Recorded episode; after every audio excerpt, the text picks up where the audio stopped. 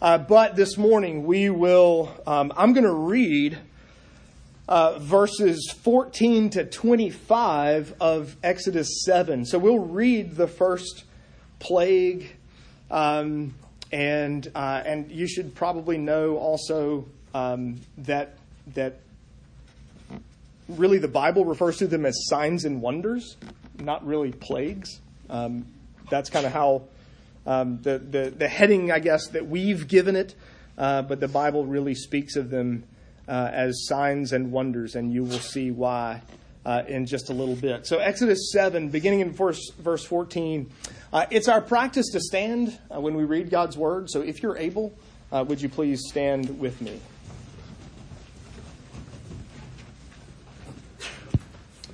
Hear God's word. Uh, then the word of the Lord, then the Lord said to Moses, Pharaoh's heart is hardened.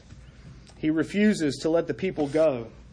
Go to Pharaoh in the morning as he is going out to the water, stand on the bank of the Nile and meet him, and take in your hand the staff that turned into a serpent.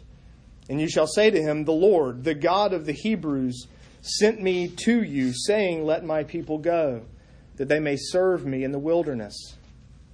But so far you have not obeyed. Thus says the Lord By this you shall know that I am the Lord. Behold, with the staff that is in my hand, I will strike the water that is in the Nile, and it shall turn into blood. The fish in the Nile, Nile shall die, the Nile will stink, and the Egyptians will grow weary of drinking water from the Nile. And the Lord said to Moses, Say to Aaron, Take your staff and stretch out your hand over the waters of Egypt over the, their rivers, their canals, their ponds, and all their pools of water, so that they may become blood. And there shall be blood throughout all the land of Egypt, even in the vessels of wood and in vessels of stone. Moses and Aaron did as the Lord commanded. In the sight of Pharaoh and in the, ser- and, and in the sight of his servants, he lifted up the staff and struck the water in the Nile, and all the water in the Nile turned to blood, and the fish in the Nile died, and the Nile stank, so that the Egyptians could not drink water from the Nile.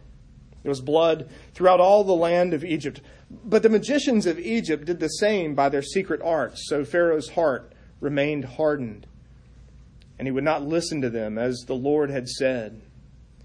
Pharaoh turned and went into his house, and he did not take even this to heart. And all the Egyptians dug along the Nile for water to drink, for they could not drink the water of the Nile. Seven days, seven full days passed after the Lord struck the Nile. The grass withers, flowers fade, but the word of the Lord stands forever. Let's pray. Uh, we pray, O Holy Spirit, that you would be at work. Uh, you uh, inspired the writing of these words, you inspired the very words themselves, you have preserved them for thousands of years for us. And so we pray that you would be at work in them and through them, by them, in our own hearts. Use it to conform us into, into the image of Christ. We pray in his name and for his sake. Amen. You may be seated. Um, I should I should point out too. I mean, even though it's just a two point outline, um, that I stole the outline. I, I robbed it, pillaged, plundered uh, took it straight out of a book by um, Ross Blackburn, I think is his name. Um, but uh, it, great book, by the way. Um, if you're interested, see me afterwards. Um, I don't know if you've if you've I don't know if you've ever seen Guardians of the Galaxy. You ever watched the Guardians of the Galaxy movies? Um, there's this there's this odd character in the Guardians of the Galaxy movies. He's a he's a tree or a twig or a stick. He, he, he's a sapling. He's really all sorts of things at some point or another during the course of these movies. So if you if you see, are there two of them? I don't even know how many there are anymore. Um, I keep I keep arguing all the Avengers movies are exactly the same. They are all you just change the name and you know whatever. Uh, but this tree, his name is Groot. And, and all he can say is, I am Groot. In fact, we learn from, from the raccoon, his raccoon friend, this is what his friend tells us. He don't know talking good like you and me, so his vocabulistics is limited to I and am and Groot, exclusively in that order. And what's funny is when, when you watch this movie, all he can say is, I am Groot, but he rarely ever means, I am Groot. What, what he means is things like, well, that's better than 11%. So one time he says, I am Groot. And what he really means is, well, 12 is better than 11. There's, there's one time where he says, I am Groot, basically back to back. And, and the first time he means, no, we have to save them. And the second time he means, because they're really our only friends. They're the only friends we've actually got. So Groot says, I am Groot. But he doesn't always mean, I am Groot. The reality is, we read through this Exodus account, and what we find is God saying, I am Yahweh, and he doesn't really always mean simply, I am Yahweh. This is where I remind you, and, and you can get annoyed with me if you like. Uh, I did this at, at Decatur last week when I preached down there, and I told them that I do this here all the time, and y'all may get frustrated, and I don't care. I'm going to do it anyway. When you read in your English Bibles, all capital L O R D, that's the English translator's way of telling us that we're reading the Hebrew word Yahweh. It's not the same word, it's a completely different Hebrew word than all lowercase L O R D. That's Adonai. That's a, a different word completely. And so we find in this, uh, well, throughout the book of Exodus, but in the plague accounts, we find God saying, I am Yahweh, but he doesn't always simply mean, I am Yahweh. The reality is there's, there's a lot to the book of Exodus. I've mentioned this before as well. There's a lot to the book of Exodus where really the aim of the book is to answer one question. It's a question that Moses asks when he's faced with the burning bush. It's a question that Pharaoh asks when Moses first comes and demands that, that you let Yahweh's people go. It's this question Who is Yahweh? Who is the Lord? And in many ways, the aim of the book of Exodus is to answer that question. So it makes perfect sense as we're reading through the plagues that God would say, I am Yahweh, and what he really means is more than just a statement of fact that I am Yahweh. And so, first, we find that I am Yahweh means that God is supreme over creation. And we know this already. Uh, in fact, the, the two weeks ago, um, we we actually examined the doctrine of God's sovereignty over everything. Um, and that sermon may not even be on the website because I was right before GA. I bet it's not there. Um, we'll fix that. Um, I'll have my admin solve that for us uh, today or tomorrow. Um, but so we know we know that God is sovereign over all of creation. But we watch it unfold in very particular, specific, intentional ways throughout these plagues. Look at verse 20 of chapter 7. Moses and Aaron did as the Lord commanded in the sight of Pharaoh. By the way, you um, make sure you have your Bible handy. You're going to have to do some flipping. Um, since we're doing nine plagues, they're not all on one piece of paper. You're going to have to flip around. In fact, we're going to go beyond the Old Testament uh, before it's all said and done. Moses and Aaron did, verse 20, as the Lord commanded in the sight of Pharaoh and in the sight of his servants, he lifted up his staff, struck the Nile, and all the water in the Nile turned to blood. God's servants, at God's command, according to God's instructions, turned the Nile River into blood. Or look in chapter 8. Look at verse 16. Uh, then the Lord said to Moses, Say to Aaron, Stretch out your staff, strike the dust of the earth, so that it may become gnats in all the land of Egypt. Again, the staff, the hitting, the dust, that flies up apparently turns into gnats. Imagine watching that. Or look at verses 8 and 9 of chapter 9. Again, there's, there's dust or, or soot involved. Verses uh, 8 and 9. And the Lord, this is the sixth plague. The Lord said to Moses and Aaron, Take handfuls of soot from the kiln and let Moses throw them in the air in the sight of Pharaoh, and it shall become fine dust over all the land of Egypt and become boils breaking out in sores on man and beast throughout all the land of Egypt. Now, I don't know exactly how much science you know. So I really don't want to talk down. I, don't want to sound like a, a science authority up here. But so I, I want to be sensitive. But but let me just make sure dust doesn't become gnats in a moment.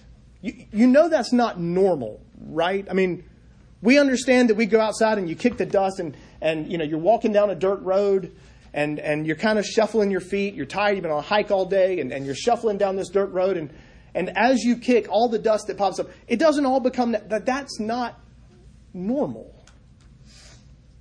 And what we see is God over and over again intervening in the normal, everyday events of creation to make His will happen, to bring His purposes to bear. The message of Exodus is clear. Yahweh, the Lord, is exercising his right, his power, his authority over all of creation. We know this. We know he has the power and the authority to turn dust into gnats if he so desires, to turn a river into blood if he so desires or to turn dust into boils on skin. It's His creation. He, by simply speaking, made the stars in the heavens.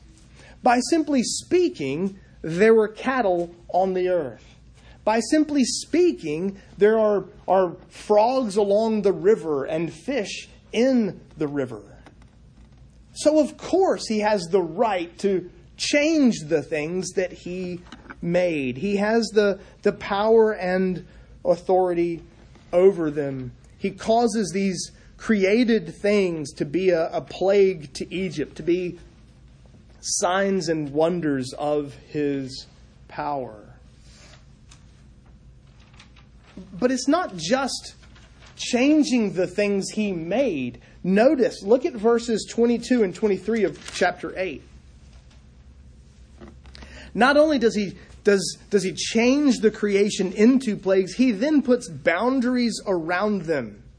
Uh, verses 22 and 23. But on that day, I will set apart the land of Goshen. That's where the, the Israelites are, where my people dwell, so that no swarms of flies shall be there that you may know that I am the Lord in the midst of the earth. Thus I will put a division between my people and your people.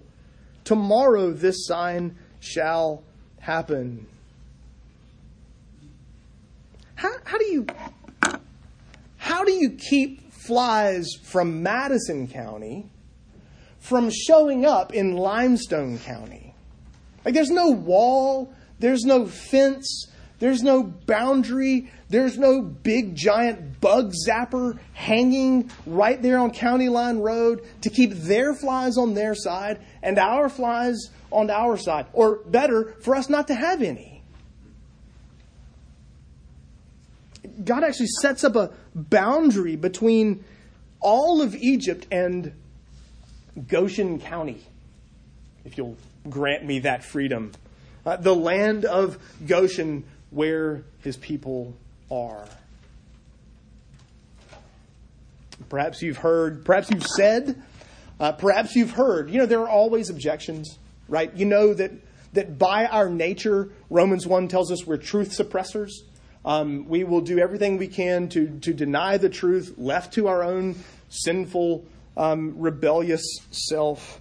Uh, we uh, are by nature truth suppressor, suppressors. There are, there are people out there who will look to make a regular, sort of ordinary scientific argument for, well, the Nile turned red because it, it did that anyway. Like there were some times when that actually happened. And there's Egyptian literature that tells us that sometimes the Nile would turn red. The sediment would get stirred up and it gave it this sort of red look. And so it just looked like blood.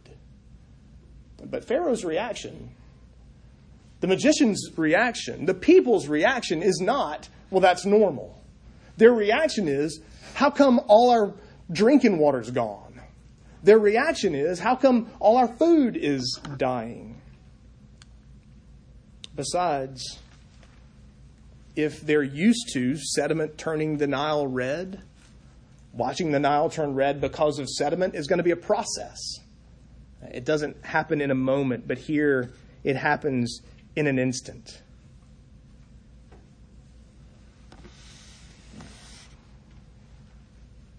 And so we respond to people who question the miraculous by pointing out that even the very people observing these events, if this was natural, they don't react like people who are used to this. They react like people who are shocked, scared, and surprised. The same could be said for the, the frogs, right? Well, of course, the frogs suddenly ended up all over the land. That's the second plague, by the way. I have a, I have a fun, I have a fun way of kind of remembering the order of the plagues. Um, but uh, the, the, of course, the frogs come up, and the waters just turn to blood. They can't live in the Nile. They have to come up on land. But there's a seven day gap between striking the Nile and the frogs, the plague of frogs. There's this, there's this long gap there. The people of Egypt don't respond like people seeing a natural event. And as, as you read through these plagues, the other thing you'll notice is that God works in every sphere of creation land, water, sky, earth, animals, humans, the sun, the fish, the sea, the water. He works in every sphere of his creation. Well, notice chapter 7, verse 17, we hear God say, I am Yahweh. Chapter 7, verse 17, thus says the Lord, By this you shall know that I am Yahweh.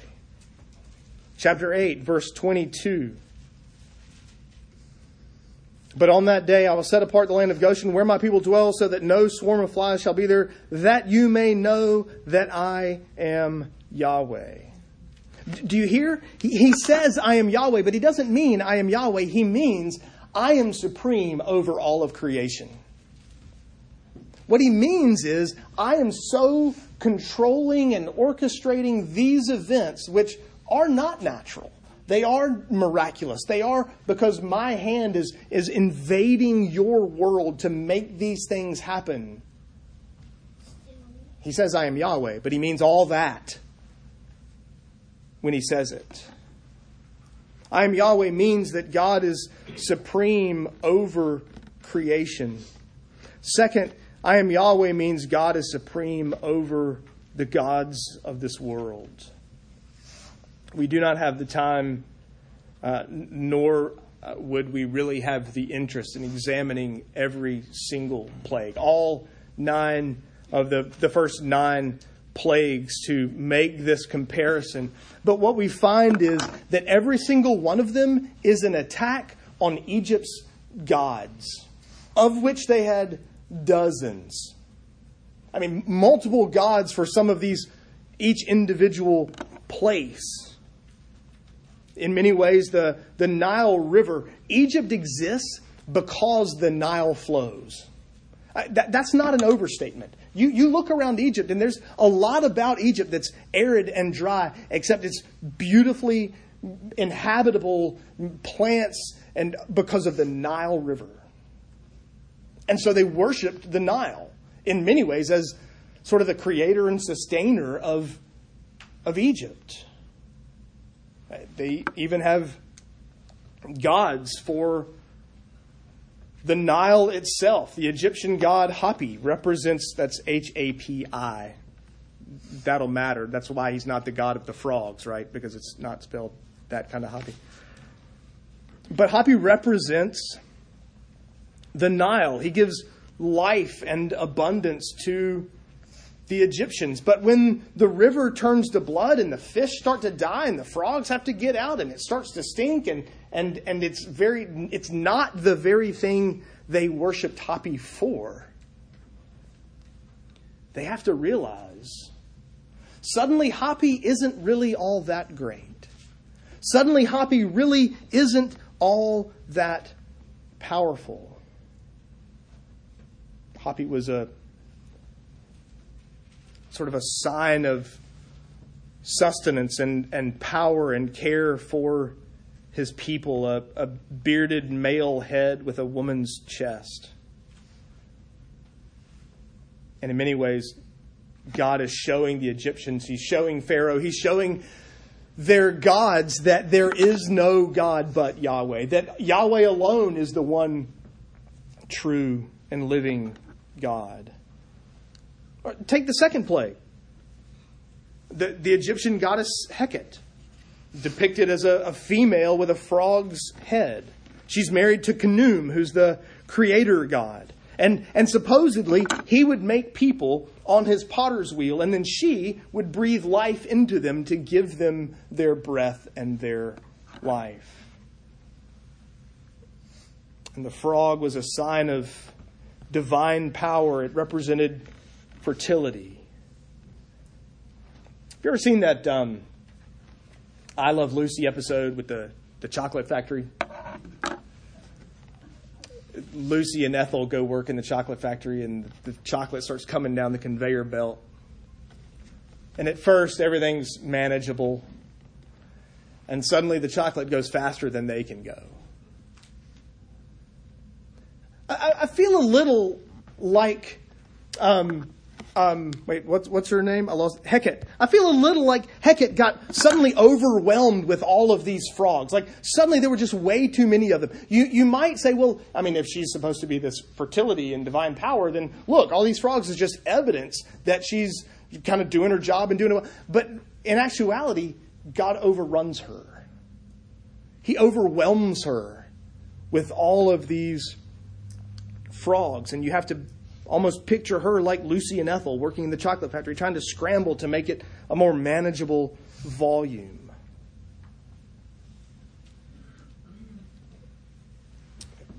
The fifth plague in livestock.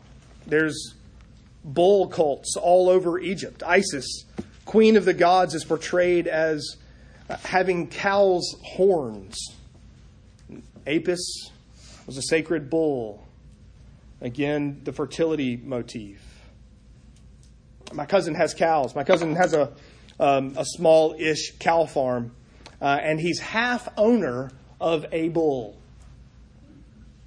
And, and what that means is not that he has half a bull, it means that he has a bull half the time, and that it lives at his, his buddy's cattle farm the other half of the year and and and they orchestrate it so that my cousin's cows uh, aren't having calves while he has his master's golf stuff to do, right? So they just orchestrated that, right? So the bull comes and, and lives on his farm for you know who knows how long, and and suddenly, however many months later, all of his cows are giving birth to calves. It's this picture of of great potential and life giving power. That's kind of how bulls are, and they're attacked by these by this plague.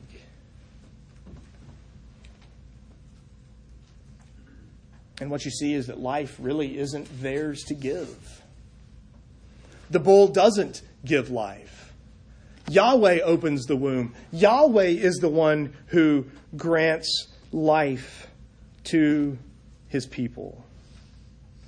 In fact, look at Exodus chapter 12. I know this is technically beyond um, uh, where uh, our sermon text, but chapter, Exodus chapter 12 and verse 12. For I will pass through the land, this is God speaking. I will pass through the land of Egypt, both man and beast.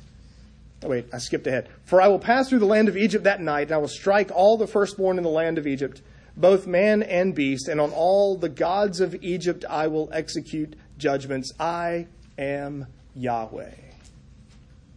He says, I am Yahweh, but what he really means is these other gods that you worship, they aren't gods at all. They're created in your image, for that matter. And so the writer of Exodus finally connects Moses, finally connects the plagues, and this tenth and final plague to Yahweh's judgment on Egypt. Not only is he showing himself to be greater than, supreme over all of creation, he's showing himself to be supreme over the gods of this world. Now, perhaps what you're thinking is, but we don't worship bulls. We don't worship rivers. We certainly don't worship frogs. So, what on earth does this have to do with us? What does, what does this have to do with us living in the 21st century where we aren't worshiping these same idols? But our world is no less full of false gods. In fact, in our world, the self has become the God of the day. Uh, the self is the one who gets to determine what I think and who I am and what I am, and then you have to call me by what I determine myself to be, and no one is allowed to question that. There's no objective standard anymore. I am my own standard. And so the self has become the new God. We also have lesser gods our salary, our retirement account, our job, our friends, our the number of Instagram followers that we have, our social status, Mother Earth, the environment, take your pick. There are all sorts of false gods in the world today, all sorts of idols that we might worship. This passage reminds us that God is supreme over all of them. This passage reminds us what we're gonna what we're gonna learn explicitly and, and more clearly in Exodus 20 that we should have no other gods but Him. He's supreme over all other religions, all other would be gods. How do we apply this passage to us today? Let me make uh, three applications. The first, simple we should remember that God is supreme over all of creation. We, we made that point a couple of weeks ago. The rain we were battling an hour or two ago comes from God's hand. The snow that falls or frustratingly doesn't fall comes or not from God's hand. The weather, the tornadoes that pass through here, they're all His. God is no less supreme over all of creation than He is in Exodus 7 through 9.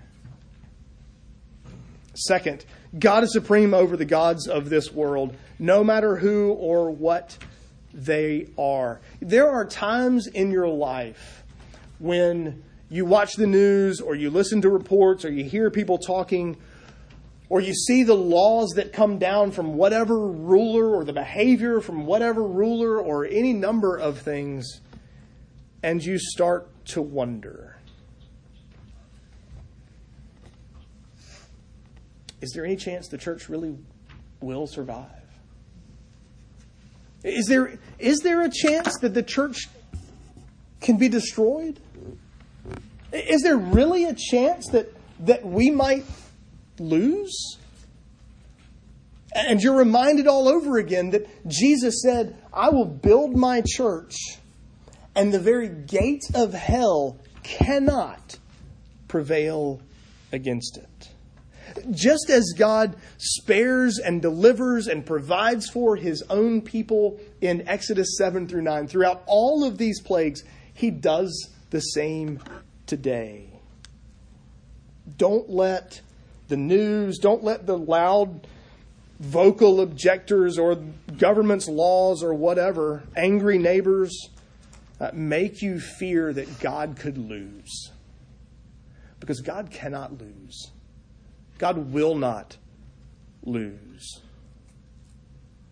And so this passage calls us to be strengthened in our faith and trust in the supremacy of Yahweh over not just creation, but over the false idols of the world around us. A third and final application. These passage, this, this passage or these passages point us to another event, uh, another plague event, if you will, uh, when God finally and fully and completely shows himself to be supreme over the idols of this world. Turn with me to Ex, I mean to Revelation 16.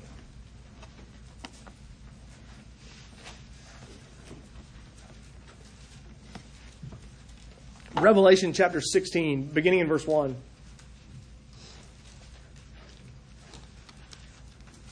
Then I heard a loud voice from the temple telling the seven angels, Go and pour out on the earth the seven bowls of the wrath of God. So the first angel went and poured out his bowl on the earth, and harmful and painful sores. I've heard that before. Came upon the people who bore the mark of the beast and worshipped its image. The second angel poured out his bowl into the sea, and it became like the blood of a corpse. I've heard that before. And every living thing died that was in the sea.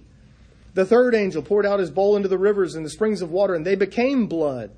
And I heard the angel in charge of the waters say, Just are, just are you, O Holy One, who is and who was, and you brought these judgments.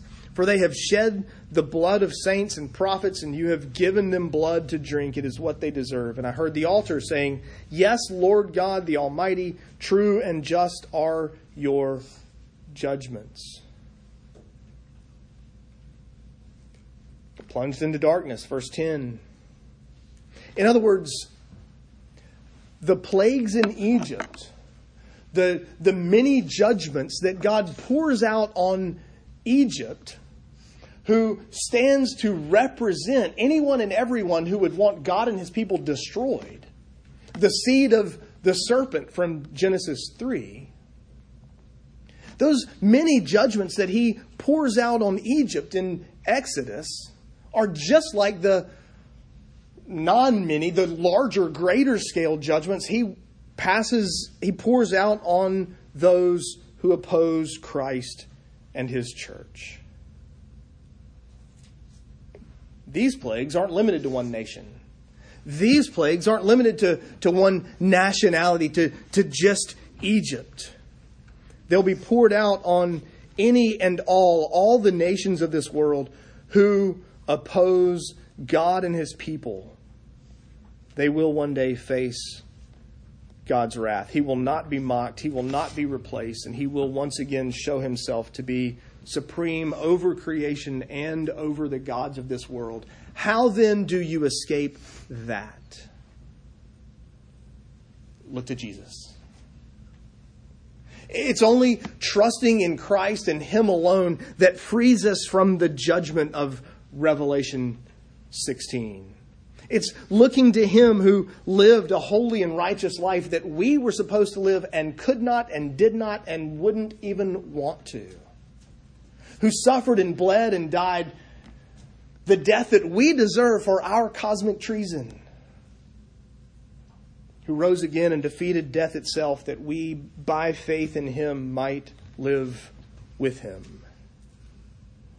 You look to Jesus and just as in the Exodus account, trusting in God as your provider and deliverer, freed his people from slavery and bondage in Egypt and brought them to the promised land, so too you, looking to Christ as your Redeemer, your Savior, your Deliverer, he will set you on the promised land.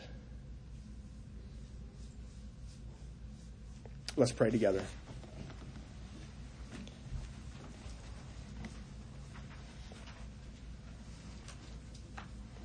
Our God and our King, we thank you for this promise of deliverance, this sure and certain promise that our feet will one day be set on Canaan's shore, uh, as we just sang a few minutes ago.